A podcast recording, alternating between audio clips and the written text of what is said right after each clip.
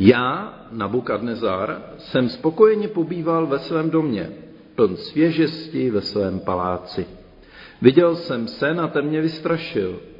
Představy ve snu na lůžku, vidění, která mi prošla hlavou, mě naplnily hrůzou. Vydal jsem rozkaz, aby ke mně byli uvedeni všichni babylonští mudrci, aby mi sen vyložili.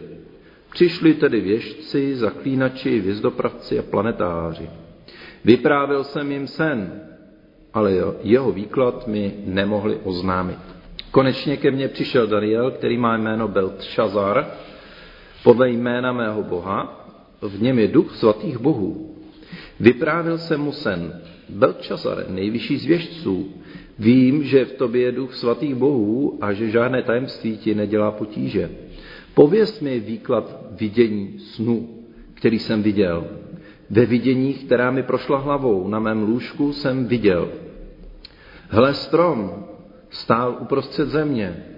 Jeho výška byla obrovská, strom rostl a zcílil, až jeho výška sahala k nebi. Bylo jej vidět od samého konce země. Měl nádherné listí a mnoho plodů. Byla na něm potrava pro všechny. Polní zvěř pod ním nalézala stín. V jeho větvích bydleli nebeští ptáci a sytilo se z něho všechno tvorstvo. Ve vidění, která mi prošla hlavou, na mém lůžku jsem viděl.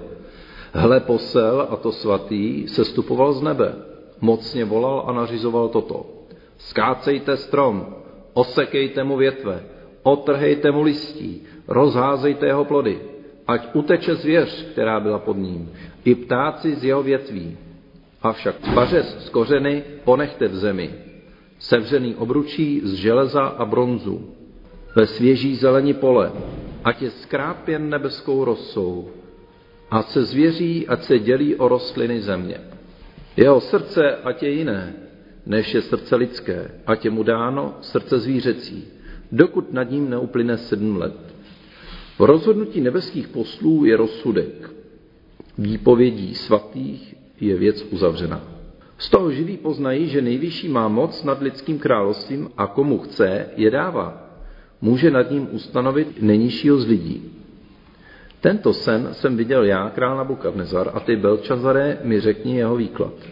Žádný z mudrců mého království mi nemohl výklad oznámit. Ty však si toho schopen, neboť v tobě je duch svatých bohů. Tu Daniel, který měl jméno Belčazar, zůstal skoro hodinu strnulý a jeho myšlenky ho plnily hrůzou. Král mu řekl, Belčazare, snu ani výkladu se nehroz.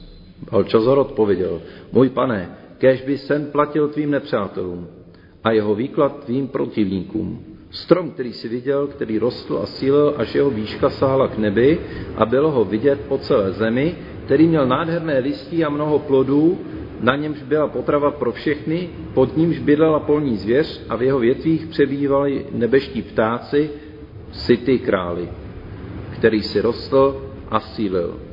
Tvá velikost rostla, až dosáhla k nebi, tvá vladařská moc až na konec země.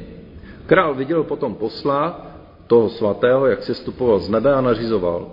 Skácejte strom a zničte jej, avšak pařez z kořeny ponechte v zemi sevřený obručí z železa a bronzu ve svěží zelení pole, ať je skrápěn nebeskou rosou, ať má podíl spolní zvěří, dokud nad ním neuplyne sedm let.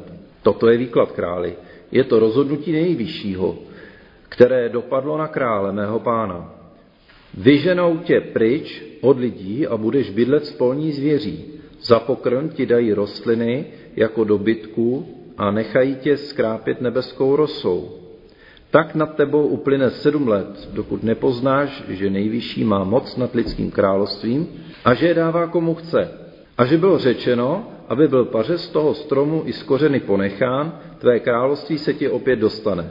Až poznáš, že nebesa mají moc. Kež se ti králi zalíbí, má rada, Překonej své hříchy spravedlností a svá provinění milostí k strádajícím. Snad bude prodloužen klid. To všechno dopadlo na krále Nabukadnezara. Uplynulo 12 měsíců, král se procházel po královském paláci v Babyloně a řekl, Zdali není veliký tento Babylon, který jsem svou mocí a silou vybudoval jako královský dům ke slávě své důstojnosti. Ještě to slovo bylo v ústech krále, když se snesl hlas z nebe. Tobě je to řečeno králi na Boukadnezare. Tvé království od tebe odešlo. Vyženou tě pryč od lidí a budeš bydlit s polní zvěří. Dají ti za pokrm rostliny jako dobytku. Tak na tebou uplyne sedm let, dokud nepoznáš, že nejvyšší má moc nad lidským královstvím a že je dává komu chce. V tu hodinu se to slovo na Bukadnezorovi splnilo. Byl vyhnán pryč od lidí, pojídal rostliny jako dobytek, jeho tělo bylo skrápěno nebeskou rosou, až mu narostly vlasy jako peří orlům a nechty jako drápitákům. Když uplynuly ty dny, pozdvihl jsem já na Bukadnezar své oči k nebi a rozum se mi vrátil. Dobro řečil jsem nejvyššímu a chválil jsem a velebil věčně živého. Nebo jeho vladařská moc je věčná. Jeho království po všechna pokolení. Všichni obyvatelé země jsou považováni za nic. Podle své vůle nakládá s nebeským vojskem i s obyvateli země. Není, kdo by mohl zabraňovat v jeho ruce a ptát se, co to děláš? Tou dobou se mi vrátil rozum a ke slávě mého království mi opět byla vrácena má důstojnost a lesk. Moje královská rada a hodnostáři mě vyhledali, opět jsem byl dosazen do svého království a byla mi e, přidána mimořádná velikost.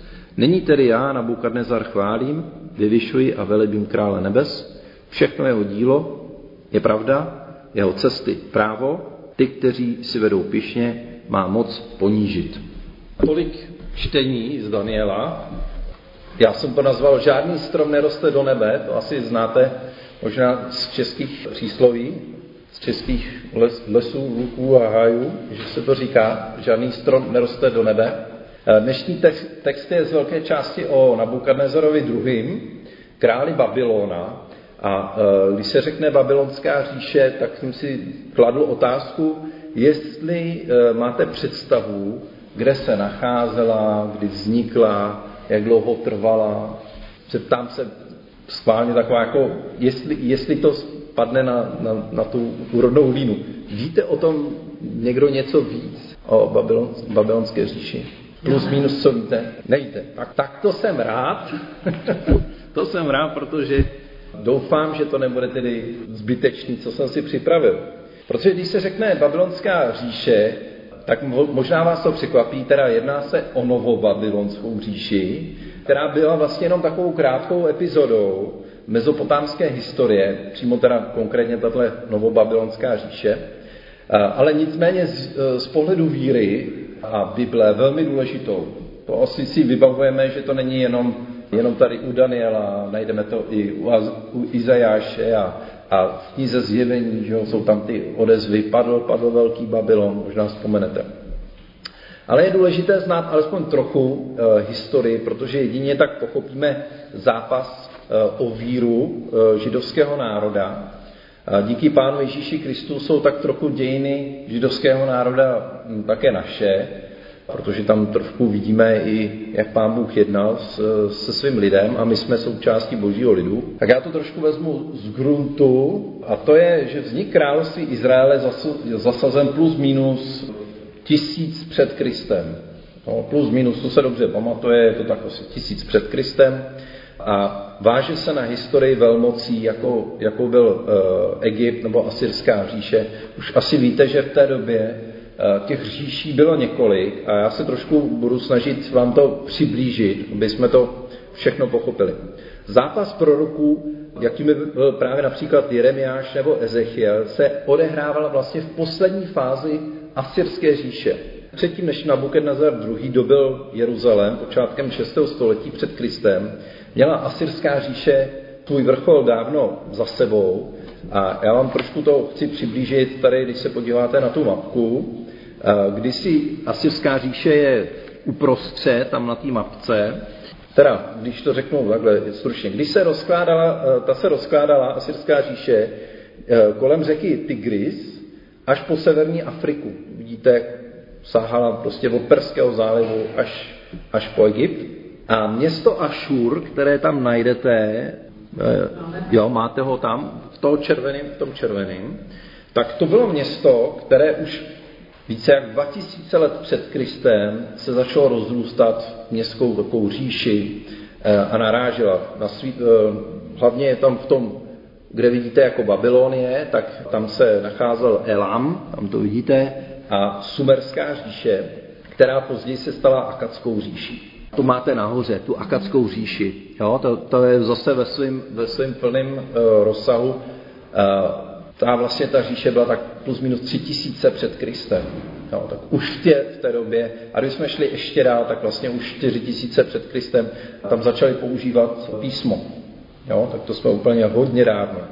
Ty říše, eh, pro vaši představu, v čem vlastně spočívalo to, že to byla říše, většinou ta říše razila jedno náboženství. Něco, co je sjednotilo. Tak e, sjednocovalo je náboženství, tím i kněžstvo, úředníci, kteří vybírali daně, samozřejmě, e, systém daní, pak tam bylo vojsko, které to vlastně upevňovalo tu, tu moc, úřední řeč, e, když jsme se podívali do té akadské říše, jak je zajímavé, že to byla sumerština, která vydržela dokonce jako úřední jazyk a náboženský jazyk dokonce až jako do, do začátku našeho letopočtu. Jo, tam už to jsou poslední jako zbytky. Tak si dovedete představit, jaký byl jazyk dneska už sumerský pomalu nikdo jako nezná, jo? nebo se to, to znají jenom opravdu, opravdu odborníci. A pak se snažili o jednotný obchod, politiku a usilovala většinou o jednotnou měnu, kterou se platilo všude. Takže když bychom si to srovnali se dneškem, vlastně se nic nemění. Každá říše ať to byla egyptská, nebo současně by se dalo říct evropská, Evropská unie je taky říše, eh, nebo americká říše, když se podíváte, tak je to obrovský, ruská, čínská nebo indická, pořád to platí stejně. Snaží se mít jedno úřednictvo, v podstatě jedno náboženství, byť to teda se to neoznačuje, ale nějaký kult, často jo, třeba diktátora, že jo, když se podíváte v Rusku, nebo systém daní, jedno vojsko a tak dále. Když oslabovala už tisíc let před Kristem eh, Asyrská říše, tak eh, Egypt v oblasti a zároveň Egypt, tedy v Kanánu, vzniklo království izraelské. Izrael byl vlastně od počátku v kleští, když se na to podíváte, vlastně se přes něj přelévaly, to vidíte, ty říše. Jednou to byla vlastně egyptská, pak to byla asyrská, pak to byla babylonská. A, a další, že by jsme pokračovali Římem, eh, Řeckem a Římem a tak dále.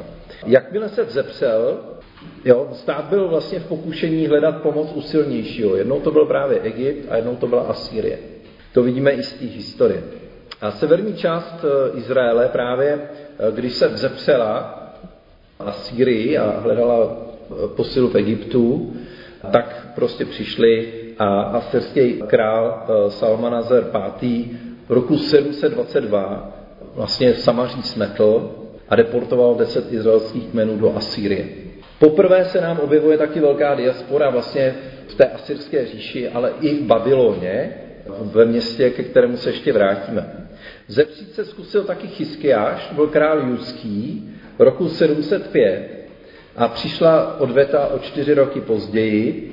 Asýrie vyplenila Judsko a dál se zmáhala. A za svého vrcholu, za krále Ašurbanipala, sahala, tak to, to už vidíte, od Egypta, který byl dobyt po páru Samaří v roce 691. A na východě sahala až po Indii. Tam není zakresláno, ale až, až vlastně v Indii. Samozřejmě sem spadlo i judské království. V té době byl král Menaše. To byl syn Chyskiáše, který vlastně provedl tu velkou takovou reformu.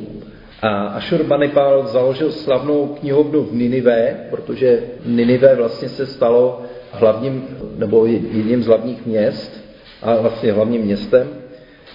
To je dneska současný Mosul, kdybyste ho hledali v Iráku, tak tam, tam vlastně byla Ninive. A ta schromažďovala vědění celého světa. Byla vyhlášena knihovna Ninive. A to jsme 700 plus minus 700 let před Kristem. Město Babylon, tak to už si můžete podívat eh, na té mapce, vlastně jak je ta Babylonie, ale eh, vlastně už v té akadské říši začalo vznikat, tam je vlastně na jihu v tom Perském zálivu, tak je dobyto Asyřany a o dva roky později 689. Poté, co Ashurbanipal ve 42 letech zemřel, začala se jeho říše více jak po 1300 letech na dobro hroutit. Můžete si představit, jak dlouho vydržela skutečně ta říše. 1300 let. Se nedovedeme ani představit, když vezmu, že Česko má 100 let, nebo Evropa má nějakých 50 let, ani ne, když by se vzali, tak ta říše skutečně 1300 let vládla, byla skutečně silná a dobře organizovaná. A pak vedli k tomu pádu hádky o trůn a v té době se zepseli Médové spolu s Babyloniany a Médové samozřejmě to je současný Irán, jo, nebo Peršani, Mécko-Perská říše, asi víte, tak to je vlastně někde, když se podíváte, kde je dneska Irán, tak vlastně pořád vlastně to jsou, to jsou Peršani. A ty se vzepsali vlastně té asyrské říši a dobili Ninive, které v té době, můžete si představit, mělo 100 kilometrové hradby. Jsou vykopávky dosud jako objevený 100 kilometrů hradeb, to město mělo. No, obrovský.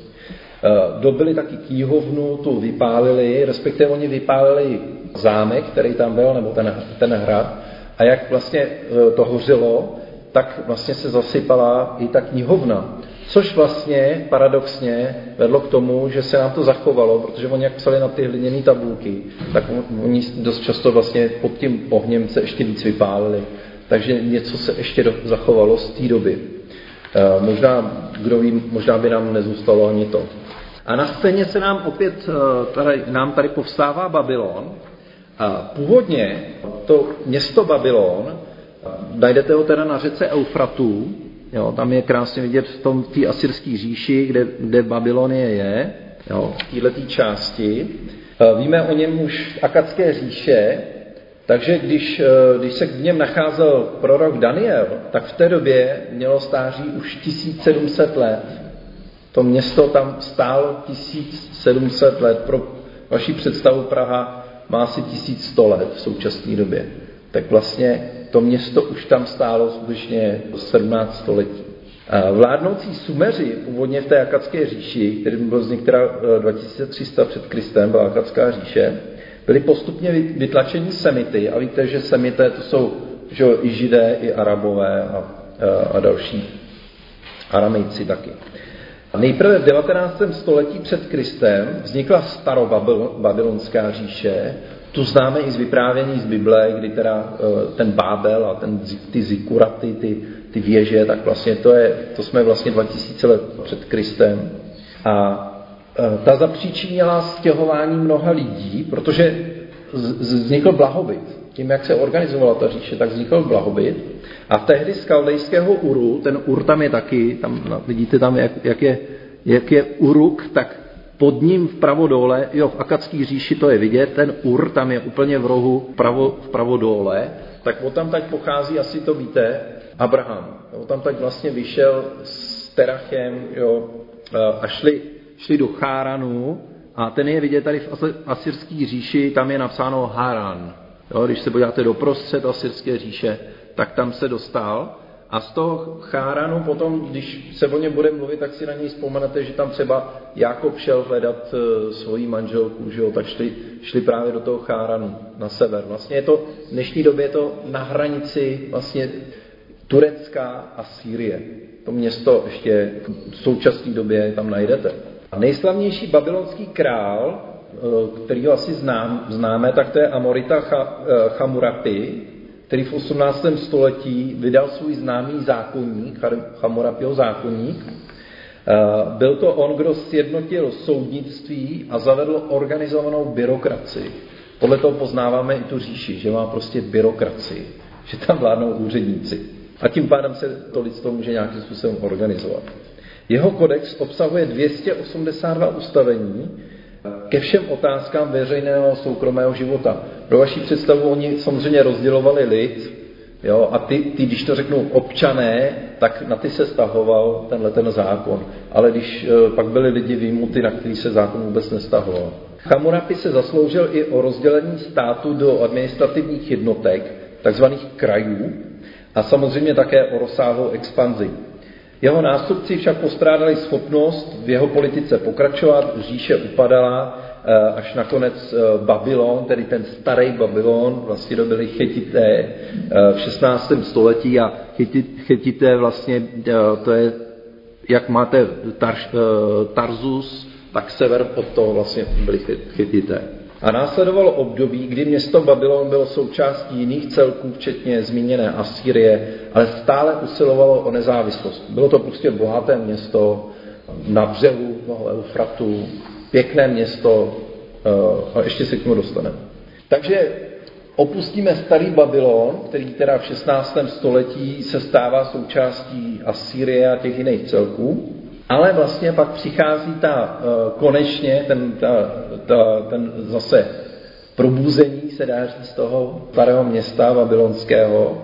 A k tomu došlo tedy o 900 let později, eh, díky otci Nabukadnezara II., o kterém dneska čteme v knize Daniel, a eh, ten jeho otec se jmenoval Nabo Pal Azar, a to byl asyrský generál, který vlastně vládnul v tom městě Babylon a využil vlastně oslabené Asýrie, vzepřel se spolu s iránskými médii, tedy Peršany, a založil novou babylonskou říši v roku 626. A to už máme vlastně, když se podíváme do té historie toho židovského národa, do toho Izraele, tak to už máme vlastně nějaký důležitý čas. Víme, že už vlastně město Samaří už dávno zaniklo, že jo? to dobili Asiřani, a teď vlastně vzniká nová říše roku 626. Asýrie se snažila ještě zepřít, přišel na pomoc egyptský král Neko, druhý, a, ale Asýrie padla.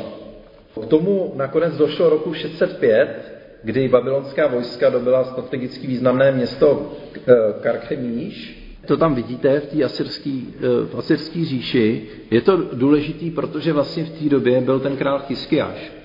Jo? Eh, a ten vlastně provedl takovou velkou reformu, a vlastně eh, jeho syn Jošiáš, ten vlastně tam přišel o život, protože se postavil tomu Nékovi a, a on ho prostě ho zavil. Jo. Tak to je jenom, aby se zase jsme se dostali trošku do té historické jako, eh, historické souvislosti. Tehdy vlastně ještě korunní princ Nabukadnezar město dobil a prchající egyptské vojáky, to byla elita vlastně egyptská, vojenská, tak tu pobyl a mezi tím, tak to byl konec vlastně Asýrie úplný a egyptiani úplně zeslábli. A jeho otec Nabol Pazar e, mezi tím zemřel a Nabukadnezar se rychle vrátil do Babylonu, kde byl 7. září roku 605 uznán za krále a korunovan. Je zajímavé, jak, tom, jak tu historii opravdu dokážeme přesně eh, někdy určit. Dokonce jsem byl překvapený, že přesně 7. září roku 605 korunován za krále Babylona. Pro vaši představu vládnul do roku 562 před Kristem samozřejmě. Takže nějakých 38 plus 5, no, nějakých 43 let. Takže docela dlouhou dobu, přes 40 let. V Biblii se setkáváme s názvem taky chaldejská nebo kaldejská říše, Jo, když budeme číst Bibli, aby nám to zapadlo, že Babyloniani jsou kaldejci taky, nebo chaldejci. A Nabuchodonozor, to je další jeho jméno, nebo překlad respektive, se proslavil jako mimořádně schopný panovník a vojevůdce. Podporoval zemědělství, dal postavit jeden ze sedmi divů e, starověkého světa, vysuté zahrady Semir a Midiny, e, což udělal pro svoji manželku, jak známo, byly 40 metrů vysoký, vysutý vlastně krásný zahrady, na kterých eh, se pěstovalo prostě eh, květiny z celého tehdejšího světa. Eh, v době svého největšího rozkvětu zahrnovala dnešní Irák, jihovýchodní Turecko, Syrii, Palestínu, část arabského poloostrova a obyvatelstvo města čítal neuvěřitelných 250 tisíc lidí. Což když si vezmeme, že v té době eh, na světě existovalo, jestli si vybavuju, skutečně jenom miliony lidí, jako desítky milion, milionů lidí, jo, že to tak 250 tisíc eh, jenom, jenom v Babyloně. A tímto počtem bylo vlastně tehdy největší město světa. Judský král Joachim se pokusil o odpor, a ačkoliv mu proroci, jako byli Jeremia, říkali, jak si kaldejcům podvolí, tak se stejně vzepřel Eh, ti zničili Judsko a otáhli, mimochodem, jak zničili to Judsko, tak odvedli do Babylona prvních vlastně 20 tisíc 20 tisíc zajatců. Jo, to je, jak oni se mu zepřeli, tak prostě oni tam dotáhli ale když se modlil Jeremiáš, že modlili se, aby, aby odtáhli, tak se stal zázrak a skutečně je dokázáno, že se to stalo i z, z těch historických knih Babylona, že 180 tisíc vojáků postihla nějaká nemoc, si mor to byl, a oni prostě odtamtať odtáhli. Dosadili krále Sitkiáše, Eh, kdo čte knihu Jeremiáš, tak tam to krásně vidíte, ty já zrovna to čtu, jak oni se spolu baví, už tam mají za dveřma, za, za vratama, prostě za hradbama, tam jsou babyloniani, už tam kaldejci jsou připraveni, že totálně zničí a už tam hladově. A ten Citkiáš za ním přijde a řekne Jeremiáši, tak mi řekni, jak to teda dopadne. Že A on mu říká, vzdejte se, běžte ven, běžte ven a eh, přijměte ty kaldejce tady.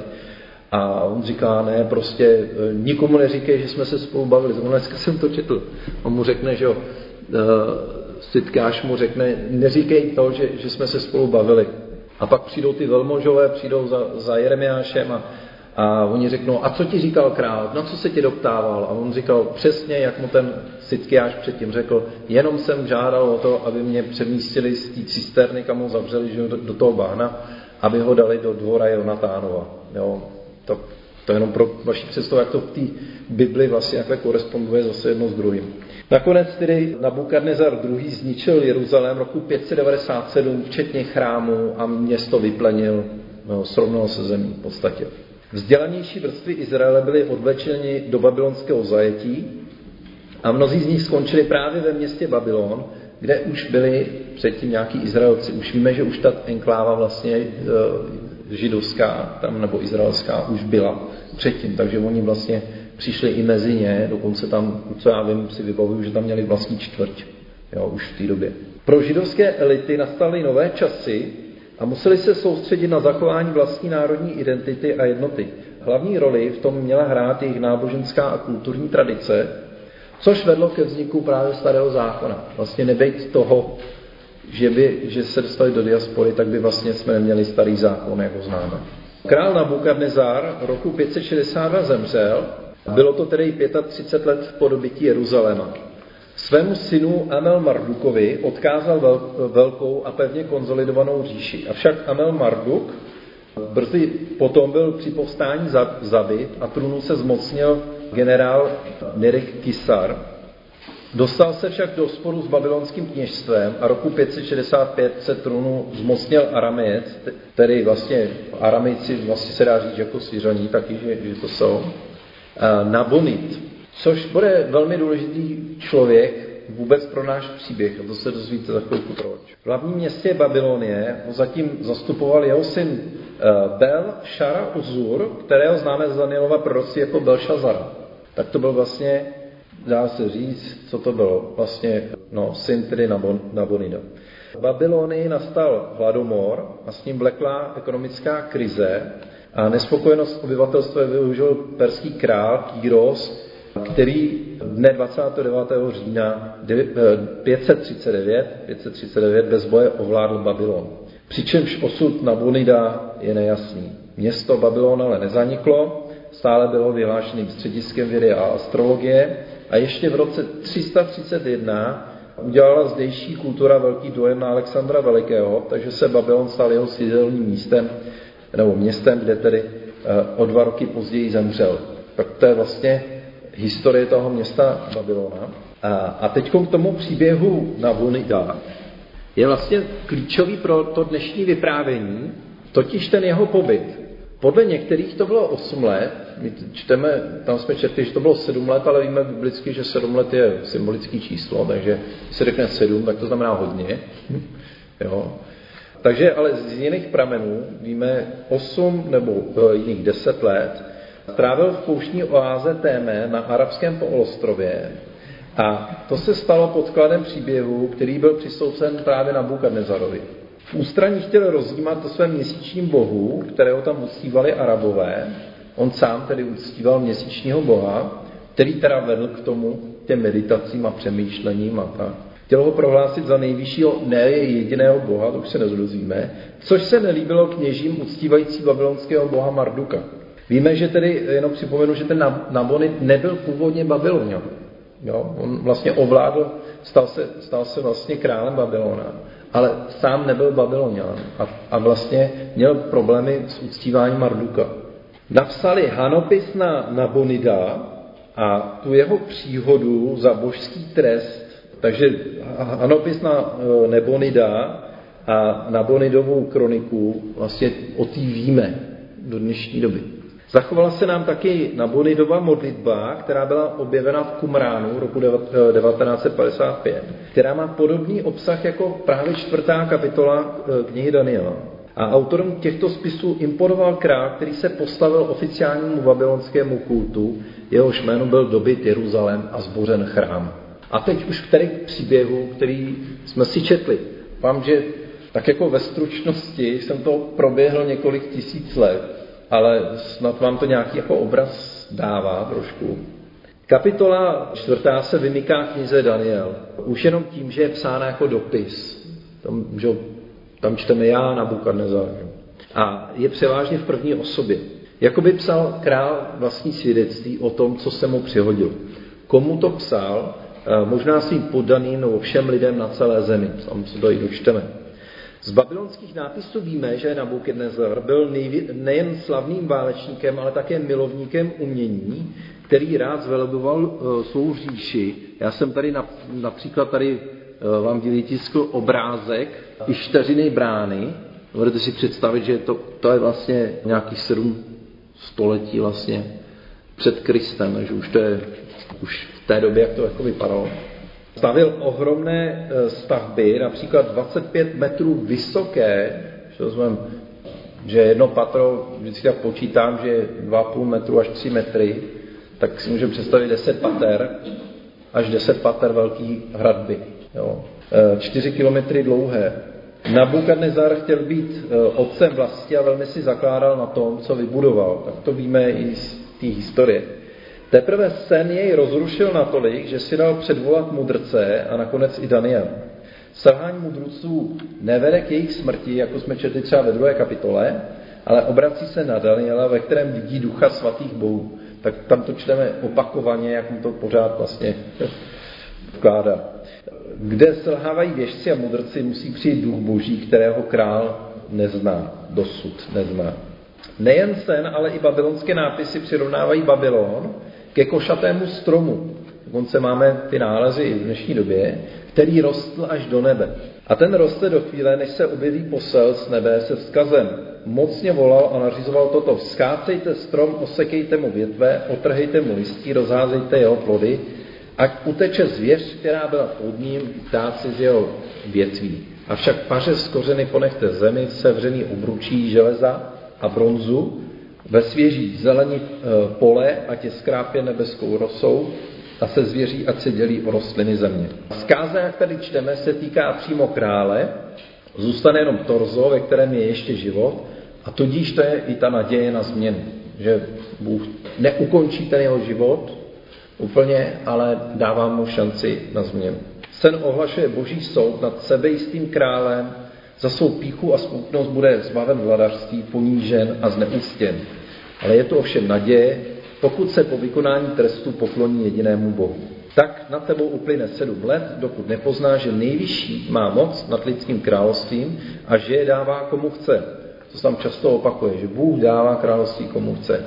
A že bylo řečeno, aby byl pařez toho stromu i z kořeny ponechán, tvé království se ti opět dostane, až poznáš, že nebesa mají moc. Mimochodem, tady je záhada toho slova nebesa, protože ve starém zákoně se to neobjevuje než tady, a pak se to objevuje v mudroslovné literatuře a, a v rabínské literatuře. Jo? Mnohem tedy později. A tady to tedy čteme vlastně se dá říct poprvé. Daniel volá krále k nápravě, dokud je čas. Jako se předtím dostalo milosti Ninive, je možno oddálit ten boží soud. Král dostává radu. Kež se ti králi zalíbí má rada, překonej své hříchy spravedlností a svá provinění milostí k strádajícím. Snad ti bude prodloužen klid. Tady bych se u toho pozastavil, že to je, je to zajímavé, jak to je řečený. Překonej své hříchy spravedlností. To bychom řekli novozákonně, že se nám to úplně Nejde překonat přeci hříchy dobrýma skutkama. Ale samozřejmě to může nějakým způsobem vyvážit to, co spáchal předtím, spravedlivým jednáním nebo eh, milostí ke strádajícím. Snad ti bude prodloužen klid. Záchrana je v pokoře před Bohem dosvědčena skutky lásky. Roční lhůtu král nevyužil a spoura byla potrestána. Nemoc krále se označuje jako likantropie, dokonce to je známá nemoc, nejde tedy o fyzickou změnu, ani v Biblii to tady vidíme, že nejde o fyzickou změnu, ale o duševní. Jde však o to poukázat na to, kam vede lidská pícha a spoura vůči Bohu. K odlištění, ztrátě důstojnosti, odcizení od Boha, ale i od lidí. Trest posloužil ke králově nápravě a pozvihl své oči k nebi s chvalospěvem. Poznal, že lidé jsou nic, ale že panuje Bůh a že jeho vůle platí. Pokořený král nezůstává bez boží odpovědi, vrací se mu jeho sláva i postavení. Jak jsme četli, když uplynuli ty dny, pozvihl jsem já na Bukadnezar své oči k nebi, rozum se mi vrátil, dobrořečil jsem nejvyššímu a chválil jsem a velebil věčně živého. Neboť jeho vladařská moc je věčná, jeho království po všechna pokolení. Všichni obyvatelé země jsou považováni za nic, podle své vůle nakládá s nebeským vojskem i s obyvateli země. Není, kdo by mohl zabraňovat jeho ruce a ptát se, ptát se ho, co to děláš. Takže závěrem král poznává, že nejdůležitější pro panovníka, jakéhokoliv vládce, je pokora před Bohem a soucit, milosrdenství. Nyní tedy já na Bukadnezar chválím, vyvyšuji a velebím krále nebes. Všechno jeho dílo je pravda, jeho cesty jsou právo. Ty, kteří si vedou pišně, má moc ponížit. A to je i zpráva pro současné vládce, že není moci, leč od Boha, kterému se budeme všichni zodpovídat. Proto máme volat k odpovědnosti a pokoře před božím řádem, zvláště každého, kdo se povyšuje a působí své volně násilí a vraždí. Ať eh, je zaštítěn božím jménem, eh, stejně mu to nepomůže. Tak před tím božím soudem.